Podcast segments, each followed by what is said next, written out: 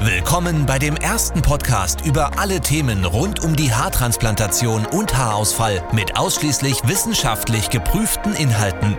Es gibt wenige Themen, über die so viele Gerüchte existieren wie Haarausfall und wie man diesen behandeln kann.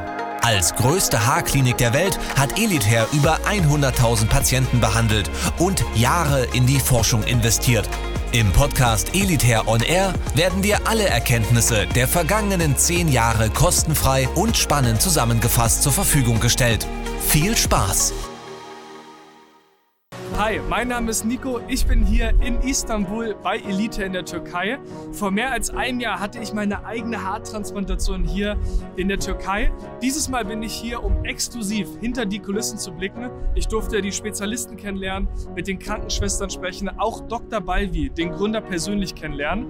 Und in diesem Video geht es darum, dass ich euch mitnehme hinter die Kulissen. Ihr dürft exklusive Einblicke bekommen. Also, let's go!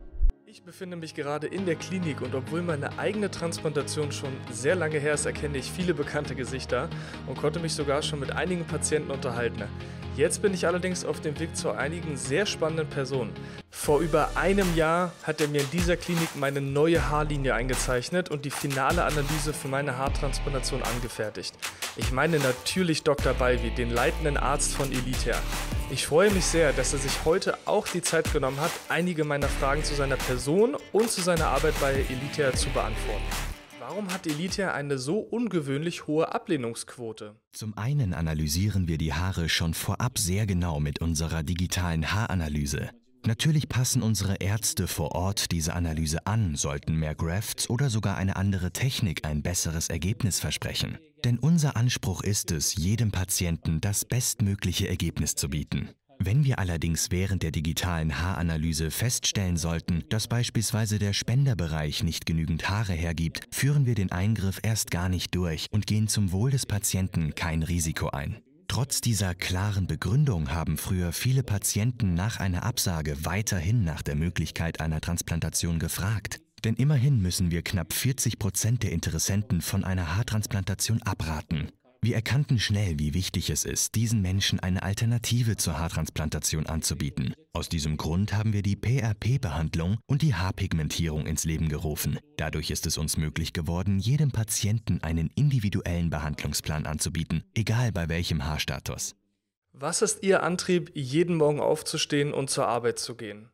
Ganz einfach, weil ich meinen Job liebe. Ich weiß, dass ich jeden Tag vielen Menschen, die stark unter ihrem Haarausfall leiden, ein großes Geschenk mache. Das Beste ist, die Erleichterung zu sehen, wenn diese Belastung endlich von meinen Patienten abfällt. Es ist eben ein neues Lebensgefühl, das entsteht. Haare machen so viel aus. Natürlich trage ich da auch eine große Verantwortung, aber das tue ich gern.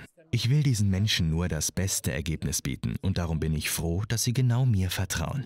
Um diesem Vertrauen gerecht zu werden, verfolge ich den Grundsatz, jeden meiner Patienten so zu behandeln, als wäre es mein eigener Vater, der im Krankenhaus liegt. Was ist der emotionalste Moment, den Sie mit einem Patienten erlebt haben? Schöne emotionale Momente gibt es bei uns fast täglich, wenn die Patienten realisieren, dass ihr Leiden nun endlich ein Ende hat. Aber ein Moment ist mir besonders im Gedächtnis geblieben. Ein Patient, der nahezu eine Vollglatze hatte, kam zu uns zur ersten Sitzung seiner Haartransplantation. Er erzählte mir, wie sehr er seit Jahren darunter leidet. Er hat sich durch den Haarausfall so weit zurückgezogen und isoliert, dass auch seine Ehe darunter gelitten hat. Er sah die Haartransplantation als letzte Hoffnung, nicht nur sich selbst wieder wertschätzen zu können, sondern auch seine Ehe zu retten. Nachdem er knapp ein Jahr später zur zweiten Sitzung zu uns kam, war er gar nicht mehr wiederzuerkennen. Er strahlte förmlich. Er berichtete mir dann, wie sich durch die gewachsenen Haare alles geändert hatte. Sein Selbstbewusstsein kam zurück und seine Ehe wurde wieder neu belebt. Die Haartransplantation war also nicht einfach nur ein ästhetischer Eingriff für ihn. Es war ein Wendepunkt in seinem Leben. Wie er mir das strahlend erzählt hat, war so schön zu sehen. Auch solche Momente zeigen mir, dass wir das Leben der Patienten wirklich positiv beeinflussen. Und das motiviert mich, auch an harten Tagen alles zu geben. Was verbinden Sie mit Elitair? Welche Rolle spielt es in Ihrem Leben? Elitair ist für mich mehr als nur ein Job. Ich sehe es eher als meine Lebensaufgabe.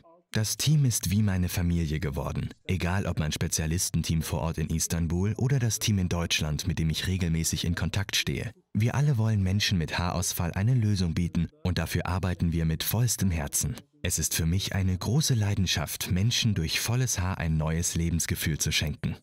Das war der Elitair On Air Podcast. Wenn auch du endlich wieder stolz in den Spiegel blicken möchtest und wissen willst, welche Möglichkeiten es gibt, um schnell zu vollem Haar zu kommen, dann gehe jetzt auf elitair.de und führe deine kostenlose Haaranalyse durch.